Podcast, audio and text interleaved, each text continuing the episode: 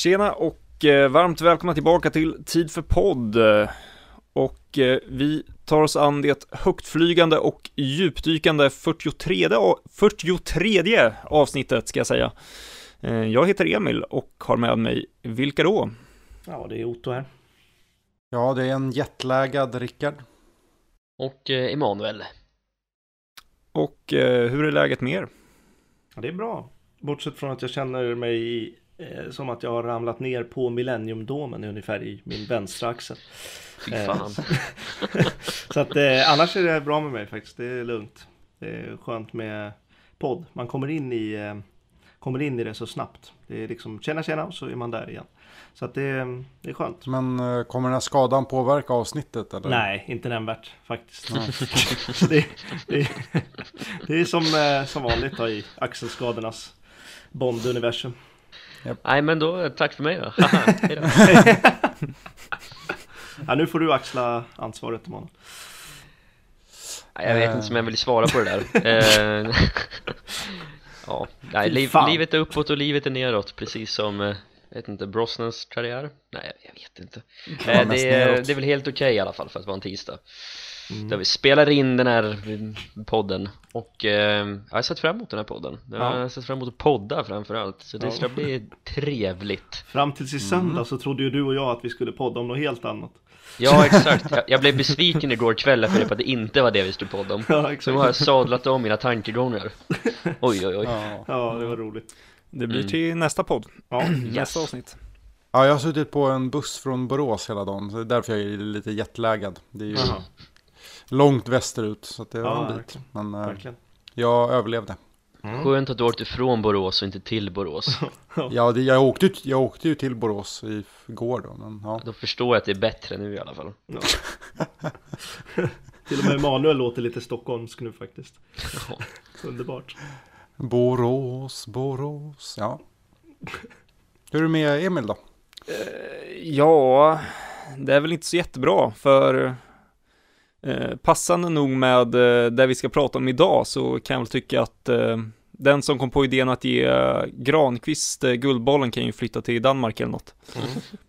Ja, det är hemskt. Jag tyckte ju Forsberg skulle ha den. Ja, det håller jag med om Mm. Ja, jag, Alla tycker, jag tycker fortfarande att Zlatan ska få den. Jag tycker att har man spelat en halv säsong så ska man inte ha en guldboll som Forsberg har gjort samma sak som Zlatan fast under hela säsongen. Men det har väl räknats från november till november? Är det inte så? Ja, Eller Ja, är det bara under 2017? Ja, exakt. Ser man på Zlatans föregående säsong så hade, hade någon annan spelare än Zlatan gjort det så hade den personen vunnit guld, Guldbollen. Om någon på fullaste allvar kan säga att Forsberg är en bättre fotbollsspelare än Zlatan så tror jag inte den personen. men under den säsongen med det. Inte överlag skulle jag inte säga men Så var fortfarande Zlatan otroligt mycket bättre. Presterade Åh, på en högre nivå. ja. Välkomna Eh, till Fotbollspodden. ja, ja, exakt. Otto. Ja, eh, fan, fan jag är lack på det där alltså. ja Granqvist jävla- kan jag hålla med om att han inte ska ha den. Det är ju bara är så- för att de har sett eh, senaste matchen. Ja, det är så jävla äckligt svenskt att ge Granqvist Guldbollen. Fy fan vad jag provocerad jag blir. Fy fan. Eh, jag bryr mig inte, vill jag bara säga. Nej, eh, så på tal om idiotiska beslut så eh, idag så ska vi prata om det, de bästa och de sämsta besluten i Bond-serien. Så det har helt enkelt blivit tid för genidrag och tankevurpor.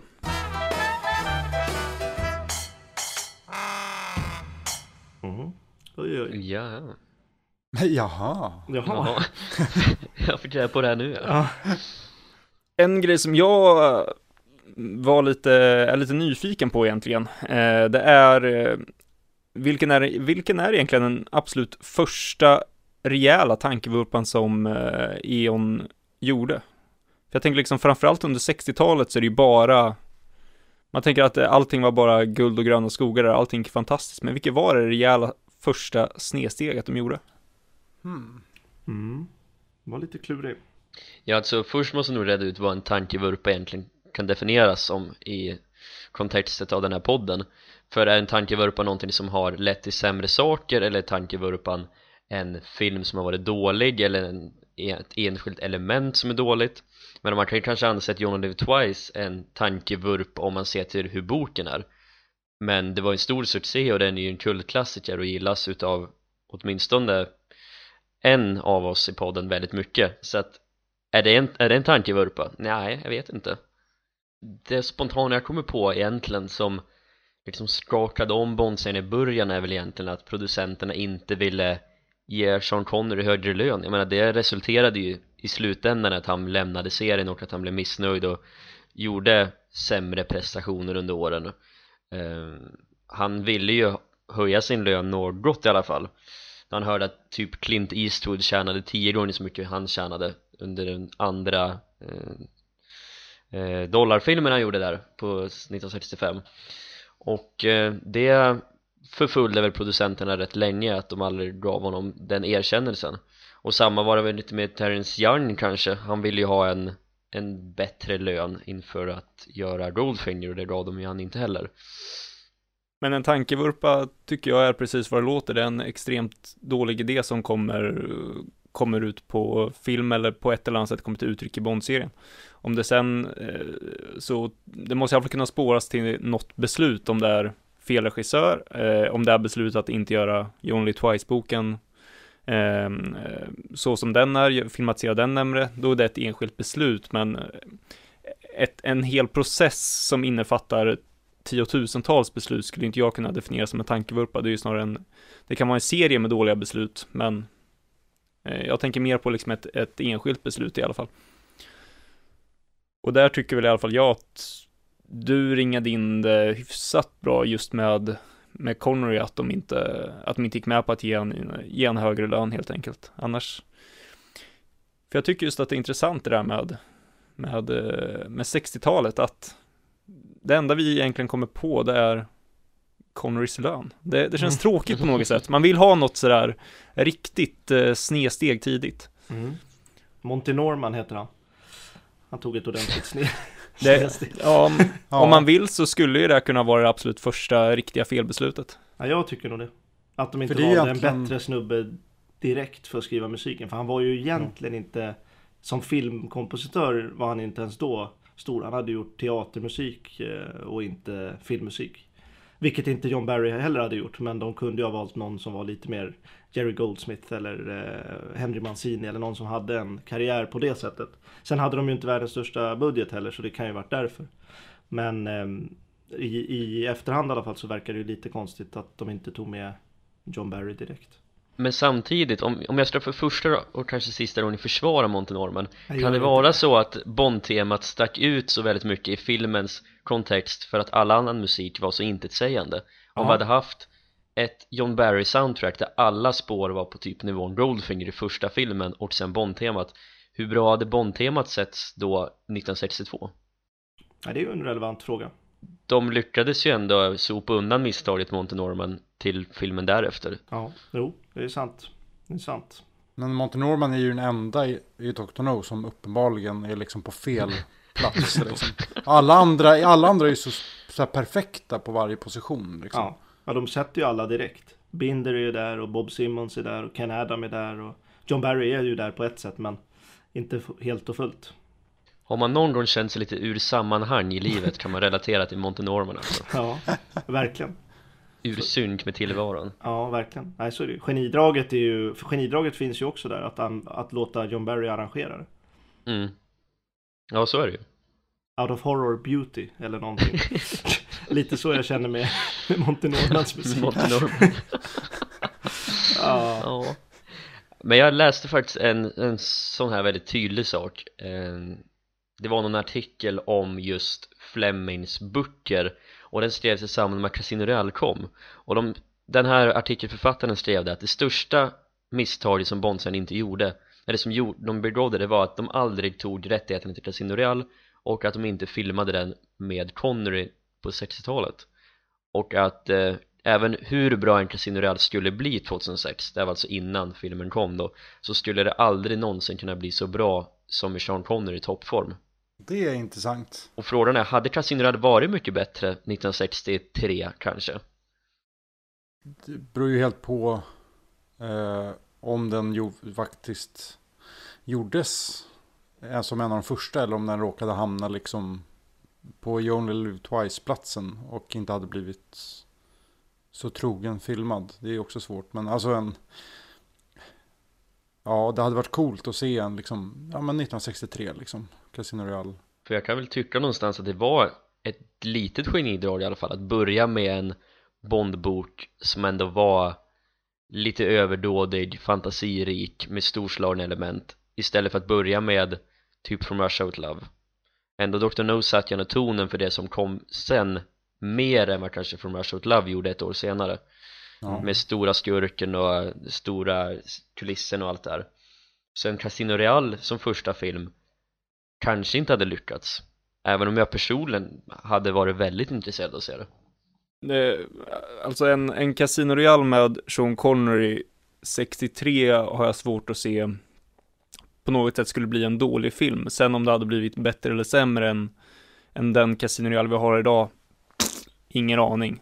Det är ju, det kan man ju bara spekulera i. Med tanke på att den Casino Royale vi faktiskt har är en av de bästa filmerna i hela serien så är det inte så, Mm. det, det är ju inte speciellt många filmer som är bättre, så hade den blivit bättre, kanske hade den blivit sämre, kanske hade den blivit mycket sämre, det tror jag inte. Ja. Om vi ska diskutera tankevurpor i övrigt på 60-talet så har vi ju Casino Real från 67 Men Ja, det är ju men det, det är ju inte en tankevurpa. Ja, det är ju 38 000 tankevurpor på en gång som slår knut på sig själva samtidigt. Ja. Alltså, ja. Ja, men det är intressant att en produktion kan bli så kapitalt eh, fel på alla hörn och kanter hela tiden genom hela inspelningen.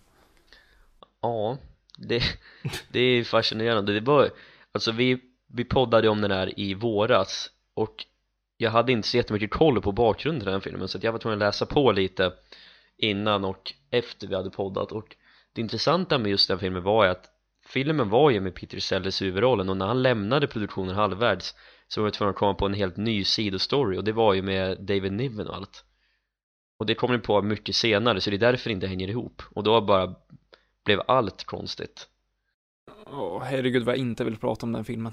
Nej. En annan Nej. tankevurpa är ju inte från eh, producenten eller från, utan från- från George Lazenby själv. Att inte skriva på kontraktet. Det är en ordentlig tankevurpa i, i efterhand. Ja, det, det är ju en, eh, den mest solklara i hela Bond-serien. Ja, det måste ju vara det sämsta beslutet en enskild person har tagit i hela serien. Ah, nej. Okej, ja, det, jag, om, du, om du motbevisar mig så är jag benägen att hålla med. Men annars så vill jag nog hävda att Lazenby har... Ja, Den, den som tog beslutet att anlita Lee Tamahori. jo. Åh. Det, är- det är visserligen sant. Men det största personliga tankevurpan är ju tillägnad George Lazenby Ja, det måste man ju säga. Som har, som har drabbat han själv om man säger så. Ja, han, ja, undrar om det gick en enda dag på 70-talet han inte ångrar det beslutet Ja, han såg Roger Moore få... Speciellt när The Spy Loved Me hade premiär tror jag. Han ångrar sig ordentligt alltså. Ja, då, då mådde han dåligt Ja, då var det mycket sprit och LSD. Ja, det är ju just det där att Diamonds of Forever var en stor succé Sean Connery lämnar, Roger Moore kommer och Live and Let Die en ännu större succé och då tänkte jag nu gör vi allting rätt och så gör de The Man with the Golden Gun som är inte alls en succé någonstans egentligen i förhållande till de tidigare filmerna Mm. men om det är en tankevurpa ja, möjligt kanske Ja, jag vet. Det är ju bara en lite halvt oinspirerad film. Det är svårt att... det känns som ett vägupp innan The Spy Loved Me Ja. Mm. Frågan är om det är en tankevurpa att skicka Bond till rymden. Det var det jag tänkte, tänkte komma till. Det, Mm. det, om vi ska ta Moonraker som en tankevurpa så är det ju två beslut och det är ju dels att ta tillbaka Jaws och dels att skicka ut Bond i, i rymden. Eh, de två besluten, ja, det slår så fel med allt, allting. Mm. Och det blev ju inte bra heller. Ehm, jag vet inte. Ja, producenterna var lite som eh, juryn till fotbollsgalan De hängde på zeitgeisten ja. De eh, var in the moment och gjorde någonting som var populärt där och då Men som efter ett par år inte såg ut så jättebra Nej. eh, Rymden var Granqvist alltså. Jag tänkte Ja. precis säga Moonraker och Bond-seriens Grankvist. Ja. Exakt. Det är en parallell som inte går av för hackor Nej, verkligen inte. Men det är intressant att hittills, nu alltså 1979, det är inte jättemånga tankevurpor Även om vi tittar på det lite objektivt så har de ändå de har ändå gått starkt fram och gjort bra saker bara som återigen, de har ju aldrig förlorat pengar på en Bondfilm Nej. och det har ändå visat att de har gjort fler genidrag än tankevurper hittills i alla fall Ja. de har ju gjort väldigt många genidrag fram tills 79 där. Ja, Cast, Castingen av Connery um, castingen av, eller castingen, men anlitandet av Terence Young. Finns ju väldigt många som har kommit in som bara har varit spot on direkt. ja men alltså fram till 79 så var det ändå, de gick som på, de gick som på räls hela, hela eon på något Mm. sätt Mm. Så är det ju verkligen. Saltzman har gjort en del tankevurpor Ja. förvisso. Ja.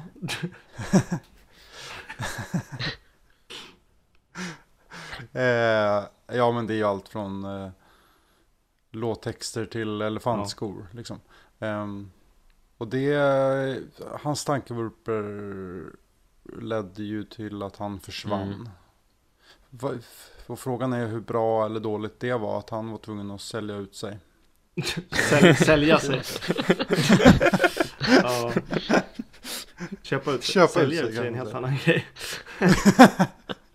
Kanske det han gjorde för att få in lite extra pengar. Stod på Ja. eh, Baltic Queen.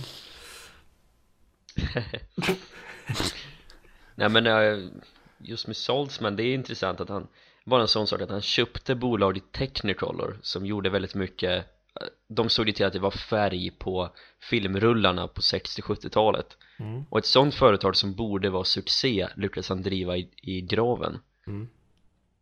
liksom, han måste vara jättedålig med pengar Ja, det tror jag. Ja, och, det tror jag att han var. och sen tror jag nog att det var i slutändan var det nog rätt bra att han kom bort från Eon även om jag även om han och Cubby triggade varandra att bli bättre hela tiden så i förlängningen så var det nog bra om man bara ser till familjen Broccoli sen har ju såklart Saltzmans försäljning av sin del förstört för Bond på mycket annat sätt men det har vi redan diskuterat så att Mm. Ja, det finns ju många små beslut med slide whistle i The the Golden Gun som är ett felbeslut kan man ju säga. Men, oh, eh, det är där inte- har vi en tankevurpa Ja, det var ju verkligen en tanke. Åh jävlar Men det finns ju många sådana. Tarzan-vrålet i Octopussy och Beach Boys i... Eh, många som är ljud och musikrelaterade faktiskt. Eh, så att, ja. Det är ju små saker i och för sig, men som sticker ut väldigt, väldigt mycket.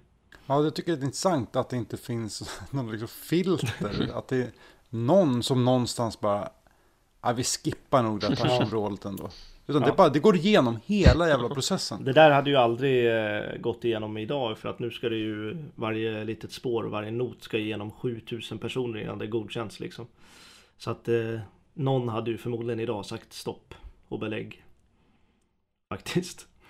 Ja, inte som då då John Barry kunde modla fram ett ljud och sen dyker det inte upp förrän på premiären Nej exakt. Han bara, nej men det här är fint. Det är ingen som har koll på musik nu. Det är ju 74. Det är ingen som bryr sig. Så, eh, så kör de. Nej det är ju sant. Men inte ens John Barry själv tyckte ju att det var bra i efterhand. Så att han insåg ju tankevurpan. Och den förstörde ju inte jättemycket så men. Ja, men det, förtr- det förtar ju otroligt mycket Det har vi sagt förut att Ja. hade det funnits Hade jag fått välja bort en grej eller förändra en grej i en Bondfilm någonsin hade det varit att ta bort den där jävla slidewisten ja. Mm. Kan vi inte slänga in den så våra lyssnare får höra den? En gång för alla. Exakt, så alla lyssnare vet vad vi, vad vi pratar om här. Vi kör den. Ja. Fuck the empire. It doesn't exist any longer. Now we will take over. Åh, förlåt, det var fel.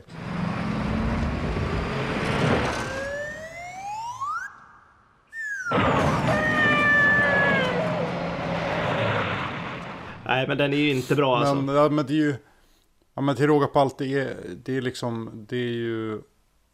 Plus liksom eh, J.W. Peppers jävla g- Låter, som en gris Ja, exakt. liksom, det som är, ska slaktas. hade det bara varit slidewisten så tror jag man kanske hade ändå tyckt det var okej. tal- Nu är det så här kaka på kaka. På tal om återkommande karaktärer med Jaws, vad fan gör han i The Man with Golden Gun? Ah! Ja. mm. Men alltså ofta tankevurper har ju nästan alltid uppstått i Bond-serien när de har lyssnat på publiken eller när de har trott att de har lyssnat på publiken Mm. Det är då det har uppstått, när de inte har kunnat tänkt klart utan de är bländade av succén Mm. Jättestort sidospår då. Har ni sett den här, um, eh, vad fan heter det, namn, uh, namninsamlingen som eh, startades förra veckan eller någonting. Av något Bond-fan i, vad var det. Nederländerna, Belgien, Frankrike, Belgien. Ja. Jag är ett vän med honom på Facebook och han är helt ofattbar den mannen ja. Ja, det här har jag missat. Kör. Det är en man som har startat en namninsamling för att, eh, för att, helt, för att han vill att E.ON ska lyssna mer på fansen. Och det ska finnas något slags typ fanråd eller någonting i produktionen av, eh, av Bondfilmerna. Han öppnar sin petition på det, eller sin namninsamling så här att Världen blir mer och mer, eller mindre och mindre demokratisk Därför tycker jag att Bond-serien och E.ON ska öppna upp sig för den demokratiska processen som försvinner mer och mer i världen Tycker det låter som en extremt dålig idé. Och han vill att fansen ska få mer utrymme och kunna, om inte få utrymme, i alla fall få ta del av saker innan det händer för att han tycker att vi blir missbehandlade när inte vi får reda på hur stat som Bond 25 är Helt galet Det som händer är att eh, Bond byter namn till Bondy McBondface. Ja. Ugh. Nej men det funkar ju inte. Det går ju inte. Det kommer ju. Det har ju aldrig liksom fungerat med någon film tidigare. Det kommer aldrig fungera med någon film framöver. Så jag tycker det låter som en extremt eh, dålig idé.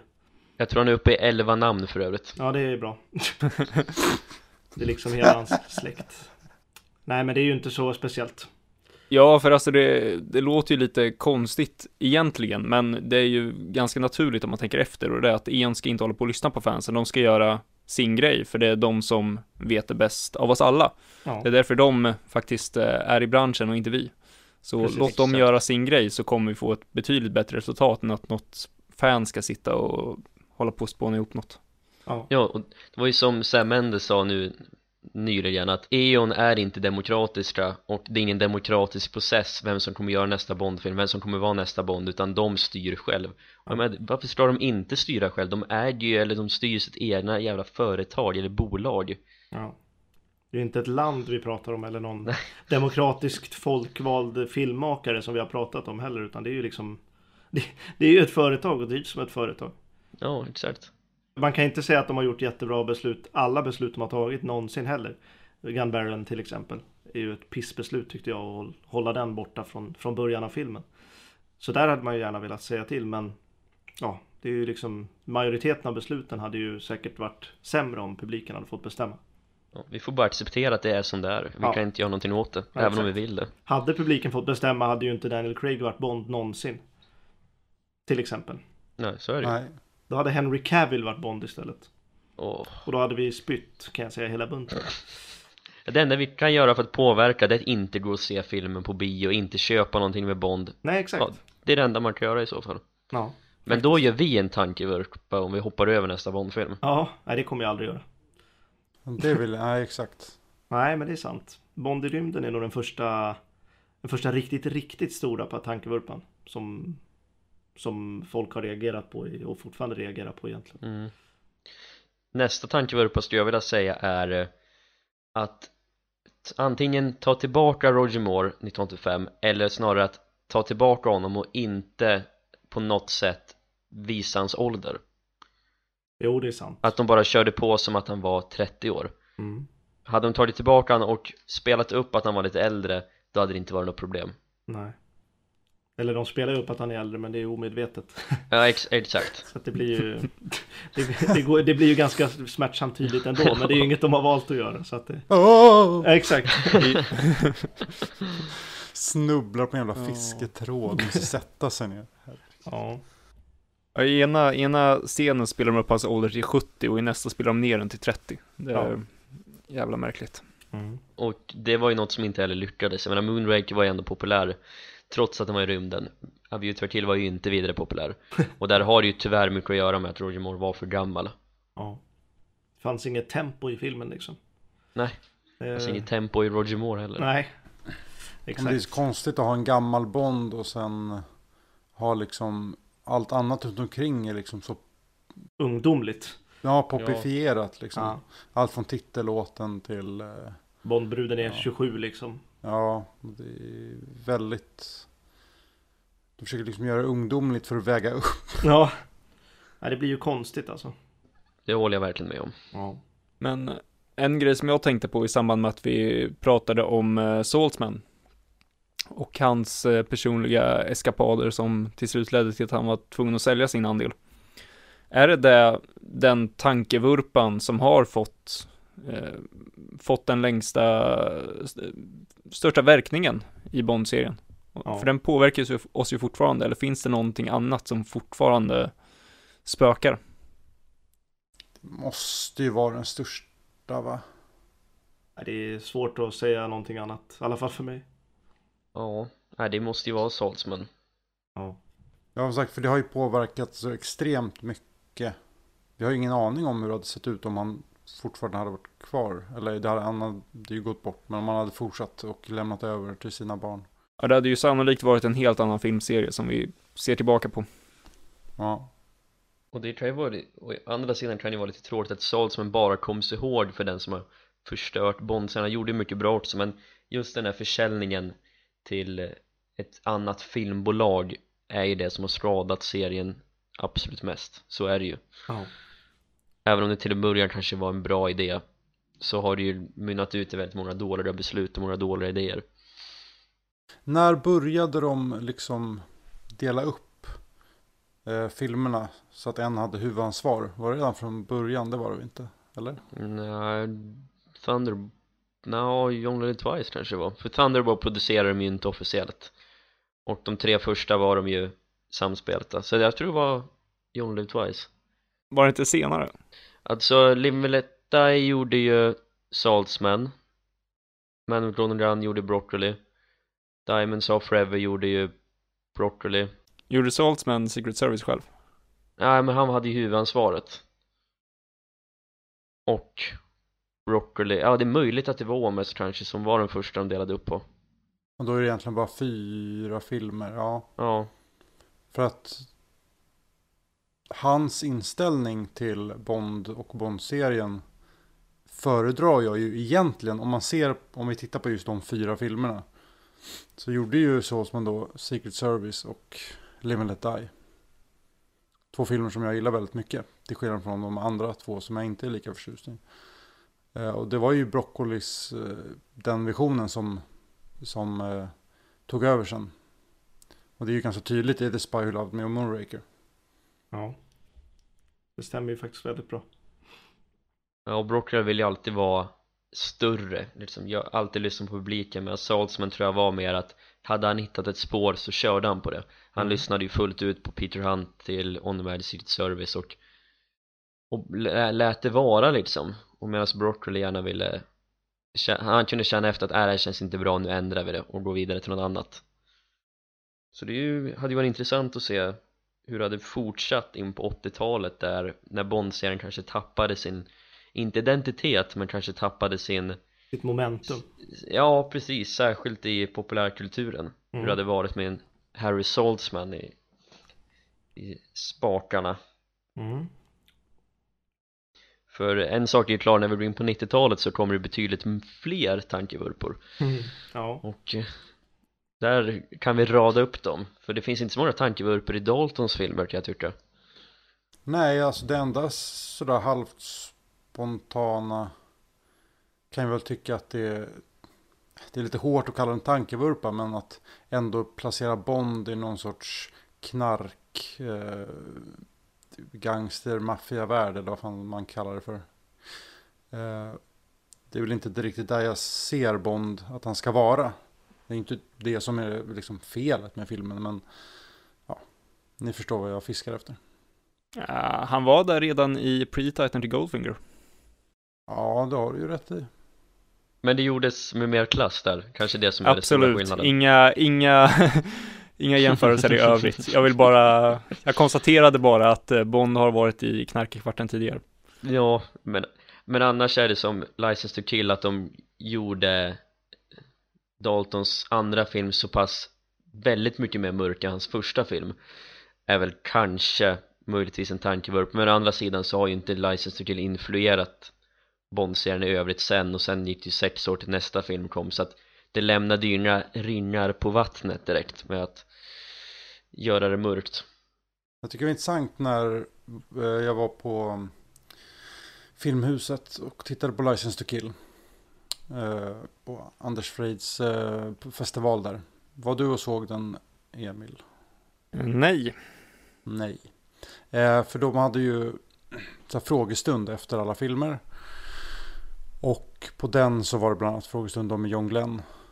Och då var det någon i publiken som frågade det, liksom hur ställer du dig till kritiken att, den var, att, att filmen var så våldsam? Och då svarar han att ja, så ska man göra en film som handlar om liksom eh, knarkbranschen, eller vad man ska kalla det för, i eh, ja det är ju påhittat om men det är väl Mexiko. Eh, så måste det bli våldsamt och blodigt, för det är så det ser ut. Eh, och jag kan väl kanske tycka att det är lite fel ingång. Eller det känns som att det är lite så här svepskäl. För det, Bond har ju inte riktigt speglat verkligheten tidigare på det sättet. Och om man inte vill ha en våldsam Bondfilm då kanske man inte ska placera Bond i den kontexten. Nej, precis. Det är ju en felbedömning och det är väl också det utifrån vad de trodde publiken ville ha. Ja. Det var ju sex år för sent eller något. Ja. Men sen 90-talet där eh, Goldeneye är väl relativt fri från tankevurper Jag tycker men, det fanns eh, ett genidrag där. mm, Och det är att anlita Judi Dench. Ja, Hon har ju ja, blivit nästan en av de mest omtyckta karaktärerna de senaste filmerna. Från 90-talet och framåt.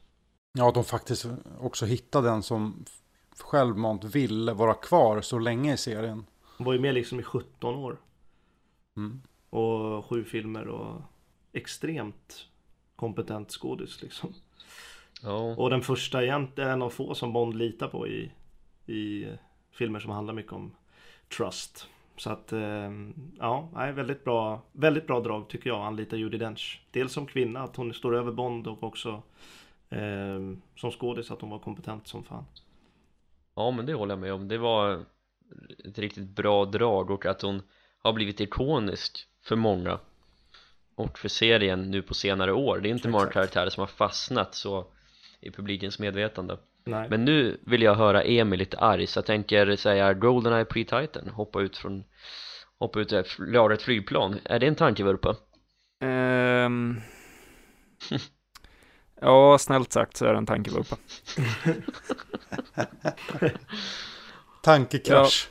Ja. Ja, det är en, eh, ja fy fan. Nej men eh, annars eh, när det gäller Goldeneye så tänker väl jag, förutom då eh, att eh, Bond eh, kan flyga så tänker väl jag på Erik Serra. Annars tycker väl jag att den filmen överlag klarar sig rätt väl. Jag tycker, jag tycker egentligen även nästkommande film, Tomorrow Never Dies, klarar sig väldigt väl med, med både inte direkt några stora tankevurper, men inte heller några genidrag. Eh, Nej. Nej, det har du nog rätt ja, Erik Serra är ju rätt solklar. Ja, ja, Ja. goes without Eh. saying så att säga. Ja, precis. Och med Tomorrow Never Dies finns det egentligen bara en sak och det är att de ända fram till inspelning gasade på med ett manusutkast om överlåtandet av Hongkong och där de fyra månader innan det faktiska överlåtandet stannade upp och tänkte att tänk om överlåtandet går åt helvete och vi gör en film där det går åt helvete hur kommer det funka? Och sen måste de, börja, måste de stryka manuset och börja om ett helt nytt där kan man ju tänka att där kanske någon borde ha ställt sig upp och reagerat lite tidigare Däremot nästa film. Oh. Och nu, nu eh, tänker jag gå ut och säga så här att jag tycker egentligen inte att det är speciellt många tankevurpor egentligen. Den, stör- den största tankevurpan det är ju att anlita Apted som regissör. Men ser man egentligen på de idéer, det, det som var själva idén till filmen och ja, i mångt och mycket kanske där vi fick se så är det väl egentligen att mycket bottnar i att Apted inte kunde, kunde ge oss den filmen som, som de trodde. Annars tycker väl inte jag att The World's Not Enough egentligen är en film som är fullproppad med en massa tankevurpor. Det är bara en jäkligt medioker produkt. Ja, men jag håller faktiskt med där. Och jag är fortfarande till denna dag lite så här f- f- förvånad slash förvirrad över Apted. För jag tycker han egentligen är en ganska kompetent regissör. Så jag, jag förstår fortfarande inte riktigt vad det var som slog slint under den produktionen. Varför det blev så jävla fel. För jag, jag kan inte heller riktigt peka på liksom en specifik tankevurpa som skulle ha lett till liksom misslyckandet med den filmen. Så det, det, är, en, ja, det, det är en konstig film på det sättet. Ja. det är ungefär som en, eh, jag vet inte, jag vill likna The World is not enough med en smaklös maträtt ungefär. Idén kan ju, själva maträtten kan ju vara god men den kan ju göras med för lite kryddor och för lite eh, färg på det sättet. Så att det liksom, man får inte ut det som man kanske egentligen ska få ut av en sån, sån maträtt eller en sån idé. Som jag tycker, för att idén är ganska eh, intressant egentligen. En dålig kock vid spisen helt enkelt. Exakt, exakt. Som använder för lite och för få och för dåliga kryddor och för dåliga råvaror liksom. Men idén till, till rätten eller filmen i det här fallet är bra från början men sen blir det som det blir. Ja, då vill jag jämföra The World is not enough med den håriga hamburgaren jag fick på Burger King på Odenplan Exakt. Ja det kan Det jag var hålla med som, om. idén var så, ja men det kan vara gott med Burger King och sen testar man, nej det här vill jag inte testa än Nej, det är, Ungefär så Ja, jag, jag, jag, vad tog du för något? Vad var det för något? En dubbel Whopper? Ja det var en dubbel Whopper och det är en bra idé Ja, men Whopper mest- brukar vara god ibland men... Ja exakt, och det brukar vara bra med Bond som blir kär och det Ja, med lite lågmält drama. Det brukar funka, det brukar flyga liksom. Men Mm. sen Du smakar man på det, känner att det är hårdare, ja och sen nej, det vill jag inte ha. Nej. Ehm, Så ja, nej det håller jag med om att Wally Enough har bra idéer. Men att enkom på grund av Purvis Away då Michael Apted gick det inte an den här gången. Nej. Ehm, Det är en, utförandet är en stor tankevurpa men inte idéerna. Nej. Men de gjorde idéerna i alla fall. Ja, Och det är ju bra. ja det, Och då är det, då är det 10 av 10. då är det 10 av 10 Så att, Parallell, parallell värde, Twine får exakt. 10 av 10 ja exakt. Sen då? Sen nästa film där, Där, där snackar vi Där. tankevurpor deluxe. är, det, är det den filmen? Det måste vara den filmen med mest tankevurpor i. Ja. ja, Ja, det är ju ingen fråga som var seriöst ställd ens. Det var ja men alltså, herregud. ja, vi har varit inne på det här så många gånger. Så Ja. att, Där är däremot idéerna riktigt jävla dåliga också tycker jag. De flesta i alla fall. ja men alltså, den största tankevurpan är ju att inte fråga lite med Hori. Hur skulle du vilja göra den här Ja, filmen? exakt, exakt. Utan bara låta han göra vad fan han har lust Ja. eh, Så det, ja, tack. Barbara Tack för mig. Michael. Ja, Tack. ja. ja, för där är det som, det känns som att allt är fel bara ja. Från start till slut och ingen reagerade heller på att det kändes dåligt någonstans ja, men de tappar ju karaktären för det första Ja. och det får de aldrig göra Nej. Jag är ju fortfarande, jag tror att Purvis of Wades liksom originalmanus faktiskt har något. Ja. mm. Jag tror att det är ganska bra. Mm. Kan det Eh, ligga något i det? Det är liksom när produktionen drar igång och Lita Mohori kommer in med stora saxen som det bara ballar ur liksom. Det är bara min personliga teori. Ja. För att det jag har hört dem prata om så är ju, finns det mycket intressant i det där manuset som inte blev som det skulle bli. Nej. Men det är just den här benägenheten att de inte är kritiska Jag menar, Eon på senare år har varit väldigt öppna för framförallt regissörernas idéer Ja. utan liksom tänka att ja, hur passar det här in i filmen? Hur passar det här in i den tidigare filmen? Utan de har bara lyssnat och blivit imponerad och bara litat på regissörens goda omdöme när det tyvärr har varit rätt dåliga omdömen ibland Mm. och the Day är ett praktiskt exempel på det Ja. Jag tycker överlag att de, deras flathet eller ovilja att ta konflikter eller vad man, vad man vill kalla det har varit en tankevurpa. Inte en specifik så men jag vet inte om man kan kalla det tankevurpa men att de har varit lite för obeslutsamma över vad de själva vill och satt för lite krav på regissörer och, och folk som styr i, i filmen. Eh, kan ju kallas en tankevurpa men den har ju sträckt sig över så många film, filmer. Så att jag vet inte, jag kan inte härleda det till en specifik film sådär. Ja, för även om det är bra att det finns kreativ frihet och Såklart. att alla liksom får vara med och komma med idéer så har det ju alltid varit med Bondfilmerna Ja, så måste ändå producenterna som är ytterst ansvariga någonstans sätta ner foten och säga att nej, Nej. men nu måste vi faktiskt nu måste vi faktiskt göra något åt det här och Ja. det här funkar inte nej. men det är de inte så duktiga på, särskilt inte på senare år då det har blivit lite creddiga regissörer Ja. Men det är också... Eh, ja, Another Day är ju en tankevurpa liksom, hela grejen. Mm. Men det är ju just det här som vi också pratade om förut. Hade inte den kommit så hade vi kanske inte fått Casino Royale. Och då är frågan. Är det en dålig tankevurpa då eller kan det på Ja, något sätt. För Det är film, ju ett, är ett frö som har såtts där liksom. så är det ju. Så är det ju. Jag tycker ju, om man ser på filmerna som, som så, så är ju Another Day en tankevurpa och Casino Royale ett genidrag. Ja, om man bara ser dem som separata enheter så är Dine Day en solklar tankevurpa men Ja. sen i det, i det stora hela så, ja För Die Ja. Day gjordes ju inte som en tankevurpa med, med syftet att skapa Casino Royale. Utan det gjordes ju för att de trodde att det skulle vara bra. Mm. Och då tycker jag att det är en tankevurpa. Men eh, jo, nu, eh, nu stannar vi upp lite här. Äntligen, där kom den. Ja, men det är klart att man måste se Dine and Day för vad det är och det är klart att det fortfarande är en tankevurpa även om i det, i det långa loppet faktiskt leder fram till ett bra resultat. Mm. Jag tror ju inte att någon eh, kan säga att eh, ja, men det, det var bra att, eh, att jag gjorde det där mordet för nu är jag en bättre människa utav det. För jag mådde bra av att sitta lite i fängelse. Det är klart att det var en tankevurpa. Men däremot så leder det här fram till en ganska viktig poäng och det är ju det att man kan inte hålla på och gå tillbaka och önska att Eon aldrig gör tankevurpor, för tankevurpor behövs för att driva på någonting annat. Mm. Så är det ju. Fel kommer att göras och det måste vi acceptera och tyvärr så var väl kanske Another Day snäppet längre på felskalan än vad man hade velat, men fel, fel måste begås och det måste man eh, leva med. Ja.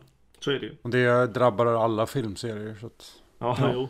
Bond-serien är rätt förskonad från det kan jag tycka. Även fast vi är väldigt partiska men det finns ju serier som har haft väldigt många fler tankevurpor. Jag nämner inga vid namn. Star Wars. Ja.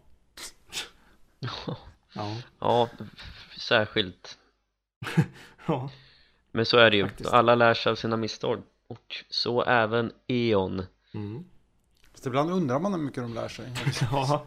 Jo, faktiskt. Eftersom de eh, gör om samma misstag ibland. Men ja. Varför vara kritisk när man kan vara glad? Ja. Livet behöver inte vara perfekt för att vara underbart. Nej, det stämmer. Säger vi och diskuterar Dine of the Day Ja.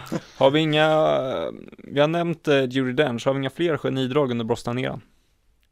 Nej, det, jag vet faktiskt inte. Ja, David Arnold. Ja, men det är ju just, han var ju inte ett geni då först. Det var ju just i Casino Real och Quantum of Solace tycker jag som det verkligen som att som hans anställan blev, Jo, blev genialisk ändå, på det sättet. Att ändå ta in honom och hålla kvar. i Såklart, såklart.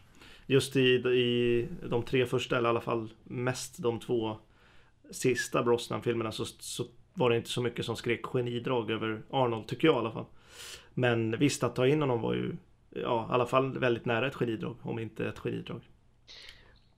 Ja Kanske det att efter så pass många år där Bond har legat lite i baksätet Egentligen från 79 och framåt så Som med Goldeneye och även med Brosnans andra tre filmer så blev Bond en stor grej igen.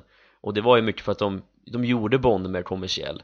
Det blev, det kom tv-spel, det kom massor med reklamer överallt.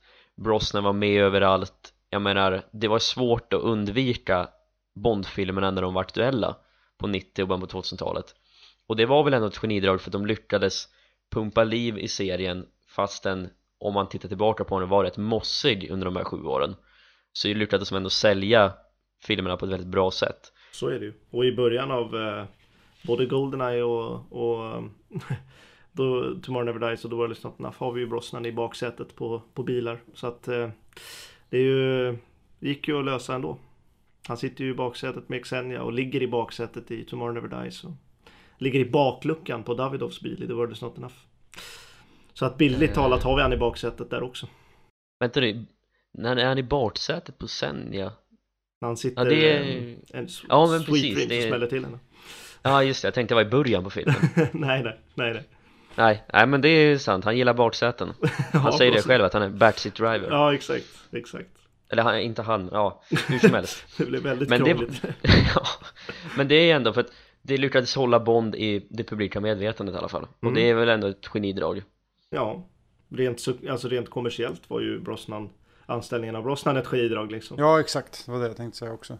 Sen subjektivt kan vi ju tycka vad vi vill om han, men han drog in pengar till serie, serien var ju... och var jäv, jävligt populär liksom.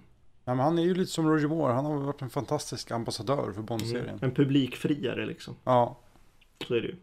Och han är ju Bond för en hel generation oavsett Ja exakt, han Vad är ju Bond fortfarande liksom. För många. Ja, ja, oh ja, så är det ju Mm. Även om Craig har varit Bond betydligt längre än vad Brosnan någonsin var Så är ju ändå Brosnan för många i min omgivning fortfarande den aktuella James Bond på något Ja. sätt När de ser honom är det, ja det är James Bond Ja, Craig har ju inte heller samma, samma utstrålning och, och kommersiella hook eller vad man ska säga som Brosnan och Moore hade. Han kommer ju aldrig Nej. bli lika publikfriaraktig som de var. Jag tror enda gången jag sett Craig i den i det moodet som OS. Brosnan var det, Ja, jag tänkte snarare nu när han annonserade sig själv som Bond i, Bond 25 Mm, det är sant. Men annars sant. aldrig Nej, OS var ju publikfriar. det kan ju du skriva under på Emanuel. Men det var ju, ja det var ju, men han, kom, han kommer nog aldrig bli så, Brosnan var ju det direkt liksom. Craig behöver fyra filmer på sig och ja men Och det, han det. är ju inte sån. Han är ju mer introvert. Alltså, Mm. Han vill inte stå i i rampljuset. i Nej, privatlivet i alla fall. Så är det ju, så är det ju. Det får man ju respektera också. Ja. Men Craig kan ju också ses som ett genidrag att ta in honom. Oh ja. Oh. Eftersom han, med, all, med alla beslut som han förde med sig. Att de skulle göra, ja, göra en, ehm, en, ny, en ny riktning på det. Så att, ehm, ja, Craig har ju varit väldigt positiv för serien. Ja, för även om Brosnans filmer var väldigt kommersiella så ansågs de ju ändå vara mycket samma lika och det blev ju folk less på så när Craig kom och Casino Royale kom så var det som en uppenbarelse för de allra flesta att Bondfilmer kunde vara på det viset Ja. och det är väl det absolut viktigaste som har hänt de senaste 15 åren Ja. Jo. Och det gav ju en, alltså en helt ny skjuts till hela serien. Ja. En helt ny dimension på ett sätt. Ja, som inte har hänt sen Goldeneye liksom. Nej. Nej, det är ju sant.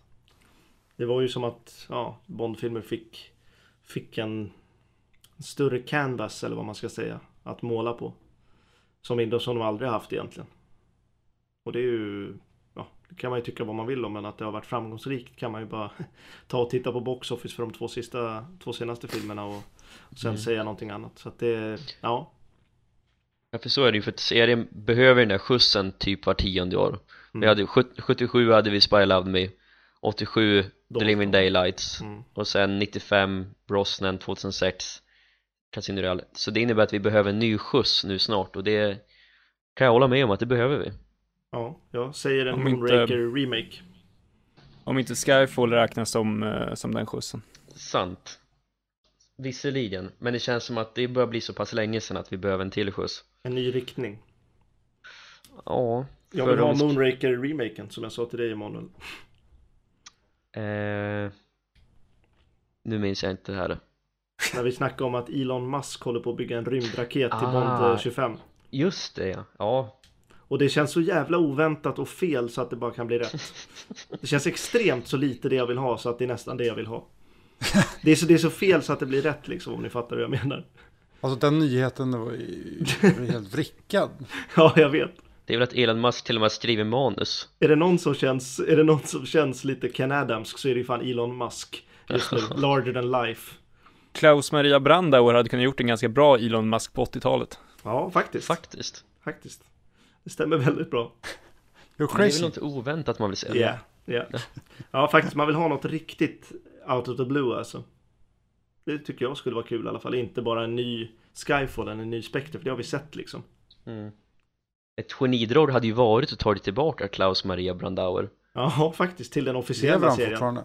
Ja, ja, Ja. Han är ju bara det. 75 eller något. Ja, man kan vara död vid 75. Jo, men han, han, han lever vid 75. Kan jag säga. Nej, jag han är honom på länge. 74 ja. Mm. Eh, nej, det hade varit väldigt häftigt att se han i, i den officiella serien. mm. Eons serie. Men den sista tankevurpan Det är ju inte helt otippat Brofeld i senaste filmen Ja, Det är, det är en tankevurpa som heter duga ja herregud alltså. Och det är ju särskilt för att den inte har någon inverkan på filmen Men Ja. de hade kunnat stryka det och ingenting annat hade varit annorlunda Men nu är den där och den bara irriterar mig ja. Man får- Man får inte göra sådär alltså. Nej, med en ikonisk eh, skurk som Blowfelt är så Får man faktiskt inte göra det. nej. Om ni inte vill använda Blowfelt som ungefär som det som han ändå är. Ja, skit i det då. Kalla Ja. han för bara Oberhauser och nöjer med det. Ja. Jag tror ju inte någon gillar att Blowfelt är Bonds styvbror. Jag har aldrig hört någon säga Gud vad bra det var med det där familjedramat i Spectre. Det var ju det som gjorde filmen. Det var ju det som gjorde filmen. Jag har, nog, jag har aldrig hört någon säga att det var bra alltså. Jag har hört vissa som har försvarat det som att de inte stör sig på det. För de är ju inte Ja. brorsor på riktigt liksom. Men Nej. det är fan dra åt helvete. Ja, Det är väl så långt jag kan sträcka mig också men alltså ah, det är inte, nej, det är, det är inte så att jag inte stör mig på det. Det gör jag verkligen. Det är svårt att försvara, särskilt när man, jag tänker mig hur, hur de satt och liksom gnugglade händerna på manusmöten och tänkte att Jävlar vad det här är bra Ja. Nu blir det personligt och Och det känns guttigt fräscht. Tänkte Ja. de också. Fy fan, det är sunkigare får man leta efter.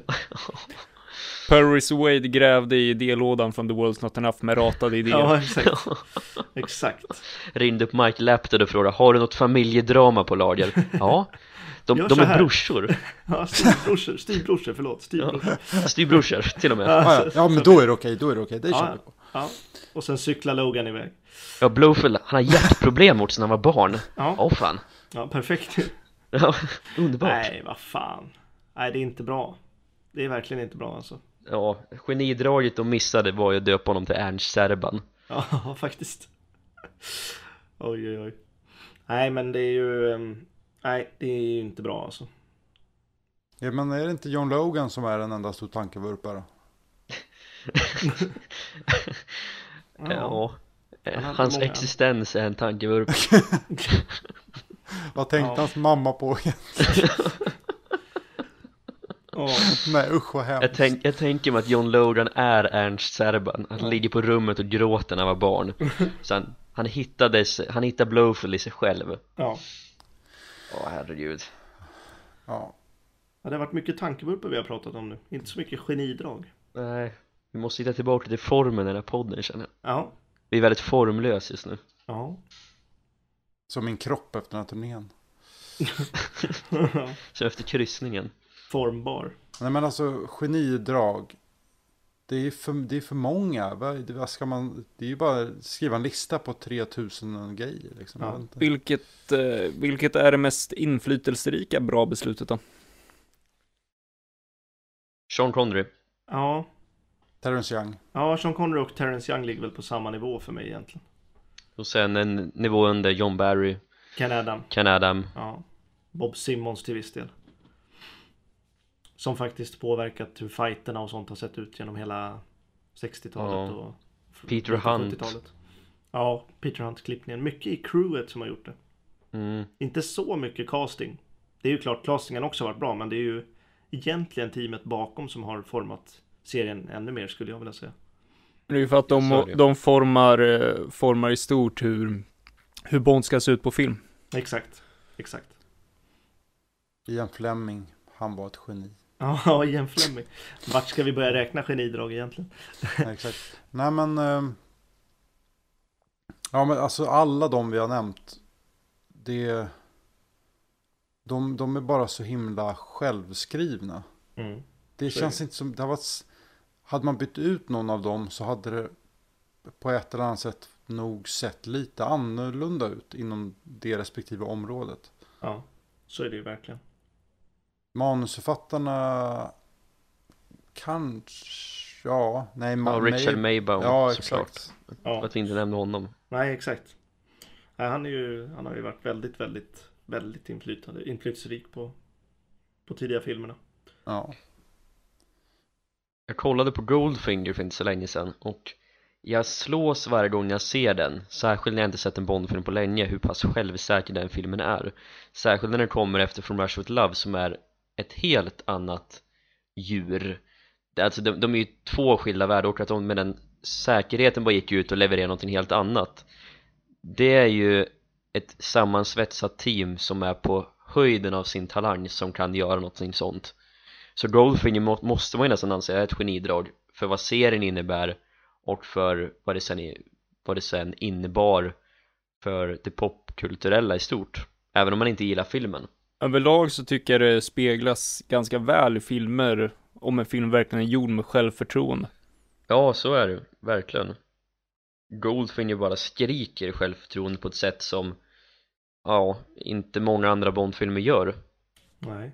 Men det är väl den viktigaste Bondfilmen, får man nästan säga. Ja, eller, ja den är lite Me Det är ju två olika utgångspunkter Goldfinger, där hade de som inget att bevisa egentligen Där levererar de bara en jätteviktig film Till Spy Love Me så så låg de under och vill, skulle komma upp igen liksom Ja, Så faktiskt. The Goldfinger bara levererar dem från ingenstans egentligen På ett sätt som inte, kanske från Rush Out Love och Dr. No hade gjort innan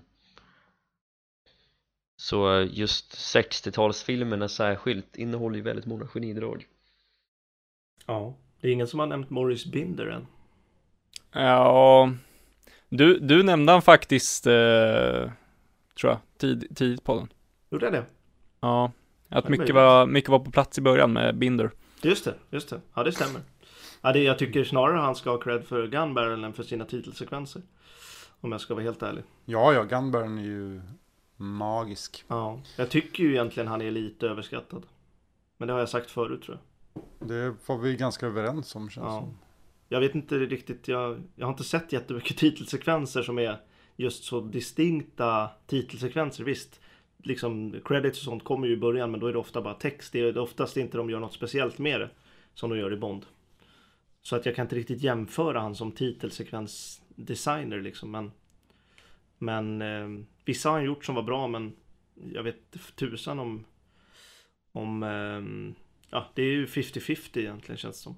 Hälften dåliga, hälften bra. Jag tycker nog inte att Binder egentligen är överskattad. Det är väl mest bara det att eh, tyvärr så blev han eh, lite för fantasilös på slutet, men sett till den, vad ska man säga, den inverkan han har, eh, har haft på hela Bond-serien och den inverkan som hans förtexter har haft så tycker jag inte att han är överskattad. Jag tänker just på kvaliteten, inte just hans inverkan. För då kan vi ju definitivt avskriva honom som, som inte överskattad. Men just kvalitetsmässigt kan jag nog tycka att han är det. Eftersom han just tappade lite i slutet. mm. Ja, och det är ju att han höll ju på alldeles för länge Verkligen. Eh, Terrence Young och Ken Adam och Peter Hunt, de hade ju fördel att de slutade när de liksom var på topp Helt klart. Hade May, eller hade Binder slutat kanske 77, 74 Då hade han ju förmodligen haft bättre anseende, i alla fall i min värld Och jäklar om han hade slutat med Spy alltså. mm. Det hade varit häftigt. Ja, och samma lite med Richard Maybaum också som Även om det inte blev lika markant för honom så, så märktes att han tappade väl udden framåt slutet Mm. Eh, Ken Adams slutade liksom med Moonraker som kanske är hans bästa jobb Ja. Jag hade inte velat sett honom mossa runt i Mexiko och göra License to kill Nej. Nej, den enda jag kan komma på som egentligen höll Alltså Hans sista film var Det tycker jag är hans bästa, det är ju John Barry. Om han hade slutat med View to Kill så hade det varit lite sådär sur eftersmak eller vad man ska säga. För den är ju, den är ju mossig men sen kommer han och gör ett liksom Sjukt bra soundtrack till The, Living Daylight så att Han klarade sig väl längst med hedern i behåll om man säger så. Av dem från, från första filmen. Ja, det är kanske, det är kanske en sak ändå det där med Bond, att Bondfilmerna De är lite för långsamma att Byta. vända sig med, ja byta till trender och sådär att Mm. de håller på alltid lite för länge. Ja så är det ju. Det är därför som återigen Bond 25 att nästa film är jag lite rädd för kan bli lite samma lika igen bara för att de inte vill eller kan anpassa sig riktigt helt. Men samtidigt så är de på vissa filmer också väldigt snabba att anpassa sig så att Mm. De brukar ju De brukar ju göra det när de väl anpassar sig sen Så Då går det brukar fort. de göra ett jävla bra jobb med det mm, Att då brukar det komma en riktigt, riktigt bra film Ja, vi är ju på väg tillbaka in i mer liksom humor i storfilmer. Och Bond kommer ju haka på där. Det är frågan om det blir, kanske inte blir Bond 25 då. Eh, Eftersom det inte riktigt är Craig Cra- stil. Men Nej, sen precis. är det, fan 20, vad blir det, 25 eller vad det nu kan bli. Då, sit, ja, då, är, tror jag, då är det storslaget och humor igen i Bond. Jag tror det. Ja, det ligger nog väldigt Eh, bra till hands tror jag. För om, det är bara att titta på, ja, för de som har sett Marvel-filmerna, Ja. utvecklingen över tio år. Alltså, nu är, det ju, nu är det ju nästan ren komik i vissa filmer. Ja, senaste bara, Tor har Ja, vi ju extremt mycket. Alltså det är ju typ en, det är ju typ en actionkomedi Ja, liksom. exakt. Och det passar ju bra. Nu har inte jag sett den, men jag har eh, hört Nej, jag har av sett- folk och jag ska se den Ja, i helgen tror jag. Jag har sett den. Ja. ja regissören hade ju tydligen sagt att han ville göra den som om han var åtta år. Så att det låter ju... det är ju så, det är så sådana filmer ska göras tycker jag i alla fall. Serietidningsfilmer ska ju vara just serietidningsaktiga och inte ta sig själv på för stort allvar. Det beror på vilken serietidning det är. Jo, såklart. Batman ska egentligen ska ju inte göras med humor. Nej, exakt. Men det ska få, ja. Men just sånt som är liksom out of this world, som Tor till Ja. exempel. Så kan man inte ta det på riktigt jätteallvar när man vet att det inte är allvarligt liksom, om man säger så. Ja, jag vet inte riktigt om jag håller med just i den beskrivningen, men skitsamma, det har inte med Bond att göra. Nej, nej, nej, jag tycker det är... Jag vet inte, film överlag. Som- är det seriöst ja. så ska det vara seriöst liksom. Men men just det där med att i och med att man inte vet att det är sant så ska man inte, då tänker jag, men Star Wars är ju bland det mest overkliga som finns och den tre första filmerna är, eller speciellt de två första är i högsta grad väldigt seriösa. Jo, såklart. Så är det. Men eh, skitsamma, In, inget med ja.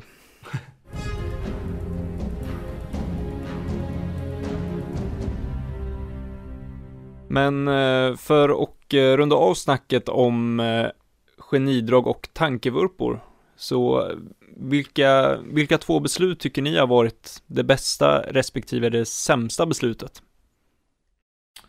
Eh, jag måste ju säga Conry som bästa. Bara för att han satte standarden och jag tycker han är bäst. Och att han blev Bond för, för en hel generation först av alla egentligen. Eh, och att hans... Ja men hans, hans... Han är tidlös på ett sätt. På andra sätt är han ju väldigt inte tidlös. Men eh, han är... Han har en extremt... En, en extremt bondig aura bara. Som jag tycker han... Han var, han var klippt och skuren, vilket man inte kunde veta. Men han var verkligen klippt och skuren för rollen. Och... Eh, ja, så en av de mest perfekta castingarna i filmhistorien. Skulle jag vilja säga. Eh, jag tycker han är så spot on som man kan bli. Ehm, och det sämsta beslutet är väl egentligen eller sämst, den största tankevurpan det är väl egentligen Saltzman för den har påverkat serien och påverkar fortfarande. Vilket vi var inne på. Så att det är väl de två jag kan, kan komma på. Jag skulle nog säga att största genidraget det är Eons benägenhet att gå med, gå med tiderna, flytta sig efter vad som är populärt, att eh, anpassa sig, att kanske inte lyssna till publiken men att ändå känna av att nu är någonting fel, nu anpassar vi oss och också att till, i mindre grad nu är någonting bra, vi fortsätter på det. Men att, antingen, att alltid kunna anpassa sig och att ibland känna det att okej, okej nu har vi en Fleming här visserligen men kan vi göra någonting som passar biopubliken bättre? Och ur ett kommersiellt synsätt så har ju det onekligen lyckats. Så att de är, att de är öppna för förändring och öppna för kreativa infallsvinklar ser jag som deras kanske största styrka. Och att det är ett genidrag som ändå har fortsatt under över 50 år. Um, och sen är det ju såklart det uppenbara att de hade ett så solitt team redan från början som kunde leverera Bondfilmer så pass starkt redan i början. Um, och sen när vi snackar tankevurpor så vill jag ju gärna ta upp Dine of the Day men där är det så pass mycket och där är det utförandet allt. Så att en enskild idé som bara gick igenom idéstadiet, manusstadiet, inspelning och allt. Där ingen liksom stannade upp och tänkte. Det, det känner jag är det, den personliga anknytningen till Spectre. Det är det är en sån där idé som så enkelt hade kunnat strykits. Som utan vidare hade kunnat plockats bort utan att någon hade brytt sig. Men den gick igenom och den finns där och den irriterar mig varje gång jag tänker på Spectre så det är liksom, för mig är det en definition av en tankevurpa någonting som inte behövs göras men görs ändå för att ingen tänker efter Jag, det största genidraget, det här kommer kanske låta väldigt, väldigt konstigt. Men det slog mig nu att jag faktiskt vill svara Peter Hunt. Okej. För att hans, hans klipp, utan hans klippning så tror jag inte att Bondfilmerna hade blivit lika populära. Han bröt allt med vad liksom filmrådande eh, filmklippning handlade om. Bröt det helt för att skapa ett helt annat tempo. Och det är därför 60-tals Bondfilmerna fortfarande i viss mån har ett så jävla rappt och nästan modernt tempo. Och alltså han var ju pionjär på just det. Och eh, har liksom... Ja, han gjorde något helt nytt och det tror jag är en del i Bond-seriens stora succé. Att det var, det var ett helt nytt bildspråk som folk... det- Man drogs in i filmerna vare sig man ville eller inte. Eh, Det finns många genier och jag håller med om Sean Connery och jag älskar Terence Young.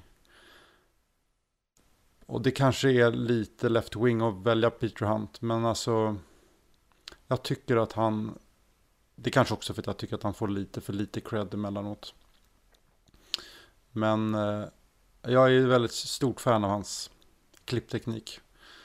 Ehm, så att jag säger nog faktiskt ändå det. Um, tankevurpor.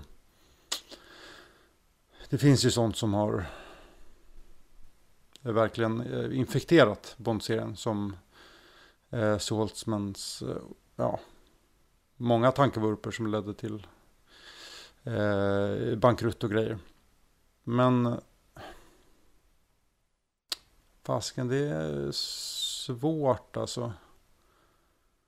Lazenbys personliga tankevurpa är ju... Ja. Ja, det får nästan, jag måste nästan säga den. Alltså, både för hans skull och för min skull. Fan, jag vill ju ha han mer i mitt liv. Så att jag säger faktiskt Lazenbys eh, eh, kontraktavvisande som en Mm. rejäl fet tankevurpa. Ja, jag är nog så tråkig så jag säger att eh, anlitandet av eh, Sean Connery är det bästa beslutet som har fattats. Han, det är, ett, det, det är så pass extremt konkret vad han betydde för, eh, för Bond-serien och vilken inverkan han har haft på att forma, forma vad Bond ska vara på, på film. Och filmerna hade inte varit lika framgångsrika utan honom. Så jag säger Sean Connery och sämsta beslut eh, säger jag anlitandet av Lita Mahori. Eh, de, alla de felbeslut som Emanuel pratade om tidigare, att det är mängder av i Dinah Day, de är egentligen bara symptom på en sjukdom som det där, den där anställningen förde med sig. Eh, ja, det är helt huvudlöst när man inte, som Rickard sa, inte bara kan fråga, ja, vad vill du göra för Bondfilm? Eller, vad är din syn på, på James Bond? Vart vill du föra Bond? Alltså enkla frågor bara för att verifiera att han inte är spritt språngande galen. Vilket han var. Ja, det, åh, åh, Ja. ja, det är helt huvudlöst. Så, det var det. Men eh, vi är inte färdiga med avsnittet än.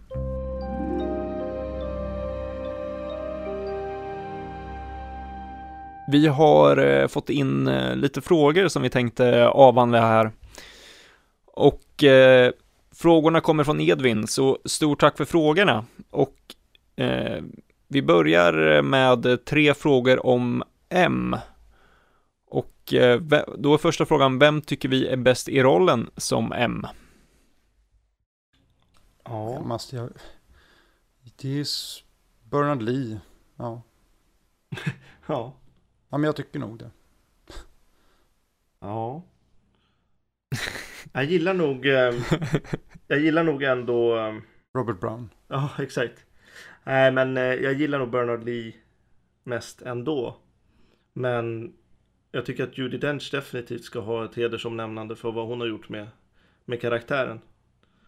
Ehm, för hon har gjort en ofantligt mycket mer ja, dynamisk eller vad man ska säga i, ehm, i sina sju filmer än vad Bernard Lee gjorde på sina filmer. Och det var ju för att, ja, av olika anledningar egentligen men eh, jag tycker att det är intressant det Judi Dench fick göra och gjorde med, med rollen. Och just dynamiken att ja, det är en kvinna som bossar över den mest mansgrisiga karaktären i världshistorien. Nej men eh, lite så. Att det är en intressant touch på det. Och att hon också mm, ja, men sätter standarden direkt. Eh, från Goldeneye egentligen. Med hur hon kommer vara.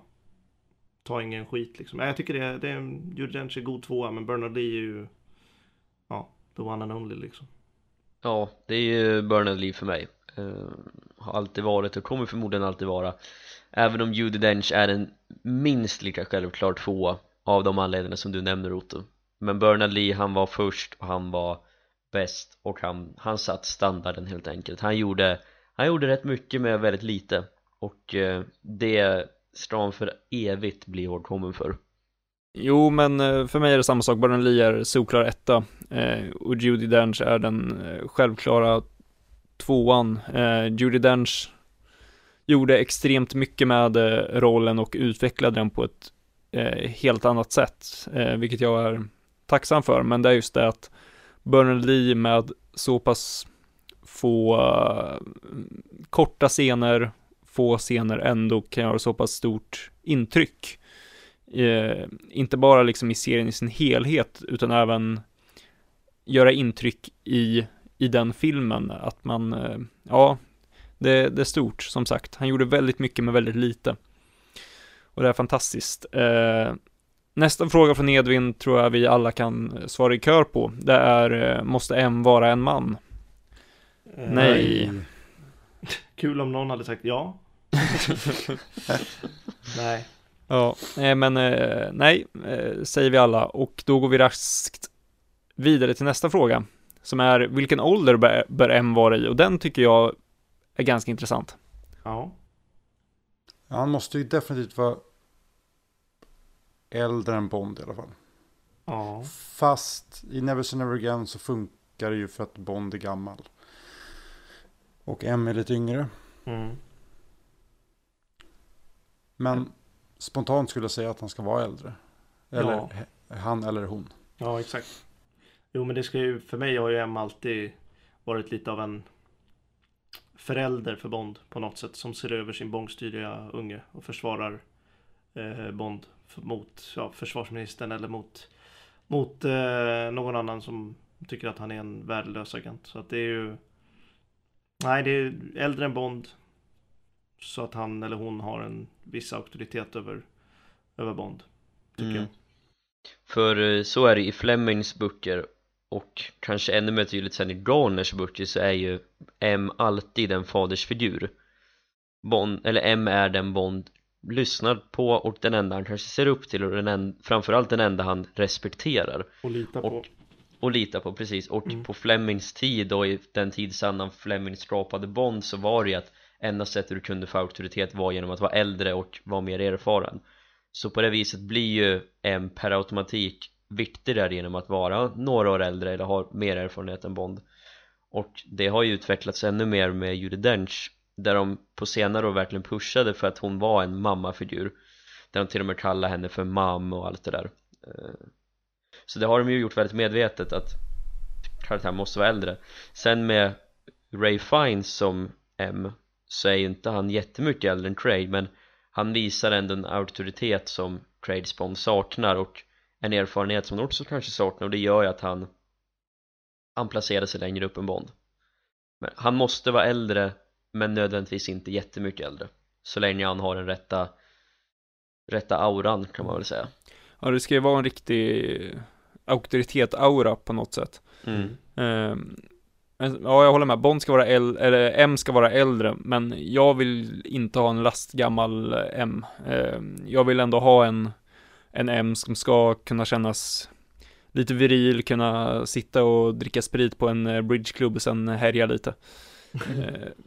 Det, så äldre men inte jättegammal, så vad, vad landar vi? Kanske, jag tänker väl kanske runt 60 kanske? Mm. Om Bond är runt 60, eller om Bond är runt 30-35 någonting. Ja, ja.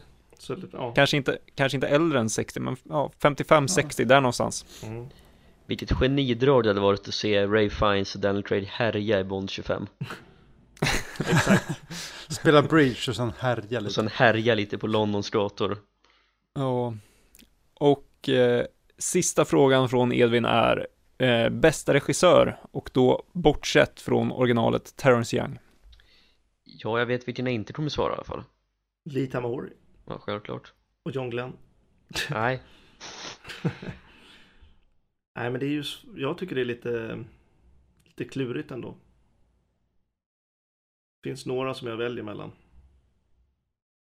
Ja, för mig så är det Peter Hunt. Mm. Ja, jag tänkte också Peter Hunt. Visst, han gjorde bara en film, men ja, det är ändå den filmen liksom. Ja, Ja. Exakt, det är den filmen. Mm, Ja. Det är den. mm. Lite svårt där. Säg det du vill säga nu Emanuel, vi vet att det ligger där på tungan. Ja. Ja, vi Han vet gjorde en, han gjorde bara bara. en film, men det är den filmen. Tyvärr, tyvärr så är det den filmen. Det är ju Irving Eh, Kershner vi pratar om. det, Vad- Fy fan vad konstigt det skulle vara om vi valde Irving Kershner av alla människor. Vem är din favoritproducent i Bond-serien? Ja, det är Kevin McClory. Ja, det är Kevin McClory. Alla de fem till Casino Real 67. Ja, vem, vem av dem är din favorit? är din favorit? Ja, det är den sälen i slutet på Casino Royale 67. Ja, exakt. sjukt specifik fråga från Edvin Vilken, är, vilken av de fem från Casino Royale är din favoritregissör? Ja. Sätter sig ner och funderar en stund ja, det får man verkligen tänka över alltså. Ja, jag kommer inte ens ihåg vad de heter. Nej, jag vet inte Ja. vad någon heter. Nej, men alltså om, om man ska prata regissörer som jag gärna vill göra så är det ju som det är svårt att särskilja på de som har gjort de objektivt bästa Bondfilmerna och de som har gjort de bästa Bondfilmerna sett från vad jag tycker om. Ehm, jag skulle gärna vilja säga Mark Forster men det gör jag inte för att jag jag är medveten om att Juan Gonzales hade kunnat vara mycket bättre och det var hans vision som gjorde att filmen inte blev så omtyckt som den kanske borde ha blivit. Sen har vi Martin Campbell som gjorde två filmer jag faktiskt väldigt mycket gillar men som inte är en jättedistinkt regissör om man, ut, att om man ser från hans visuella stil, hans berättande och allt det där. Han kan man säga är en regissör i mängden. Sen har vi Sam Mendes till exempel som är den klart mest kompetenta regissören men kanske inte för Bond. Där är det ju inget snack om saken att han är den, han är den regissören. Eh, Men att han är bra på väldigt mycket annat. Eh, Mm. så för mig är det väl egentligen Peter Hunt eller Martin Cameron då. Och där är det väldigt mycket hugget som stucket Um, och där kan, där kan jag inte välja riktigt. Peter Hunt gjorde visserligen som ni sa den filmen. Han kom med en egen artistisk flärd. Han gjorde någonting helt eget. Det var uppenbart att det var ett projekt han brann för. Men sen är vi Martin Campbell också som trots vad man kanske argumenterar är för tillkortakommanden som regissör så har han ju ändå levererat två väldigt populära och två väldigt bra filmer. Ehm, han har varit väldigt viktig för Bond de senaste 20 åren så det är någon av de två och jag vill inte välja mellan dem heller Nej. Nej, jag, jag har eh, lite svårt att välja, men jag, John Glenn gjorde ju min favoritfilm. Och sen gjorde han ett par andra filmer som jag inte tycker är lika bra. Men eh, jag står och väljer mellan... Vi har ju Guy Hamilton också som gjorde Goldfinger och eh, Live and Let Die och The Man with Golden Gun. Två av de filmerna gillar jag väldigt mycket. och Diamonds of Forever Och Diamonds Are Forever, exakt. Ehm, så att, ehm, nej, jag, nej, jag vet, det ligger i, helt i linje med mig själv, men jag säger Louis Gilbert. mm. Jag tycker han är, han, han har gjort filmer som jag gillar. vi som diskuterade häromdagen att han är världens yngsta 95-åring Ja, exakt. han som har varit 95 år i Eller 50 97 år till och med. Ja till och med ja, jo det är sant. Så fort han såg eh, Liparus-kulissen så åldrades han 20 år. Han undrade hur fan ska jag ljussätta det här? när han träffade men- Ken Adam första gången då åldrades han också 20 år Ja, exakt. Hur ska jag ljussätta det här med en blind fotograf? Ja, exakt. ja, men det är så skönt. eh, Ja, Först fick han vulkanen, hur fan ska vi ljussätta det här? Och sen bara Liperus, hur fan ska vi ljussätta det Nej här? men vad fan Och sen får han en jävla rymdstation av Kerada, hur fan ska vi rymdsätta, eller rymdsätta? Hur ska vi, hur ska vi ljussätta det här? Äh, Ring, Ska vi- ring, ring, Martin Ska vi spela in det här i rymden? Hur gör vi då? Hur fan gör vi det här? Ljusa Ja. rymden Ken Adam bara no problem. nej, men, nej, men ehm, nej, jag säger Louis Gilbert för han har gjort två filmer som jag tycker är väldigt, väldigt bra. Och sen en film som, eh, ja, han har gjort en film till. Så att, ehm, ja, Louis Gilbert ligger bra till. mm. Han kommer i sky skymundan så det är härligt Mm. att du sticker Jag fram tänkte, honom jag måste ju lyfta upp gamle Louis alltså. Det är intressant att du faktiskt inte ens... Ja, Otto var den första som ens nämnde Guy Hamilton. Ja. mm. Han gjorde ju är ändå den ändå- filmen som ni sa var viktigast i hela serien. Ja, Han har gjort den filmen. Ja, han har gjort den filmen med stora jävla D alltså. Mm. Ja. Och så har han gjort den filmen som heter Diamonds. Ja, exakt. Också. Men det hade ju, hade Guy Hamilton bara gjort Goldfinger så hade det för mig nog varit solklart Mm. Men i och med att han gjorde tre andra filmer också så är det som att han Hans lyster tappas lite även om jag Ja. gillar eh, de tre andra filmerna också Ja, för då hade han alltså, blivit hade- en Peter Hunt-karaktär fast med en mycket större film. Om man säger Ja så. men exakt Ja, men hade han bara inte gjort Diamonds så hade han hoppat upp ja, ganska faktiskt. många snäpp. För att jag är ju väldigt förtjust i Live and Let Die. Ja, jag gillar den, Eh, också. den, den är ju väldigt, ja det är ju nostalgi för mig så det bara står härliga till. Senast jag såg den så var den väldigt, väldigt bra. Diamonds Nej, Live and Let Die. Ja Det var ju med dig till och med, tror jag. mm, Underbara, underbara filmer där på. Fantastisk alltså. Mm. Ska vi eh, runda av där? Ja, Ja, tack för frågorna Edvin. ja Mm, verkligen. Bra, bra frågor. Mm. Ja, Fortsätt att skicka in frågor till oss, så ehm, eh, tar vi dem i ett sammanhang där det passar, eller så sparar vi ihop dem till, ett, eh, till en mastig frågepodd. Mm. Eller så skiter vi i dem. Om det blir privata frågor om... Ja, om, om Pan-Pan och ja exakt. Nej men det är gärna lite personliga frågor, det vore kul. Jaha. Pri- Privata frågor, sådana saker. Jobbiga frågor Ja exakt, riktiga jävla rela- relationsfrågor och sånt. Och... ah, Vore kul. ja. Eller varför inte fråga oss om vad vi tycker om an- andra för filmer? Ja. Eller frågor om vad vi tycker om våra lyssnare. Precis, Vem vi gillar mest då. Vad tycker ni om den där Edvin? Ja. Nej men... Eh, Åh, fy fan. vem gillar ni mest? Ja, nu, nu avslutar vi där Let's finish this together. Och då tackar vi i vanlig ordning Agent 007.nu och eh, From Sweden with Love. Och eh, tack till er som lyssnar.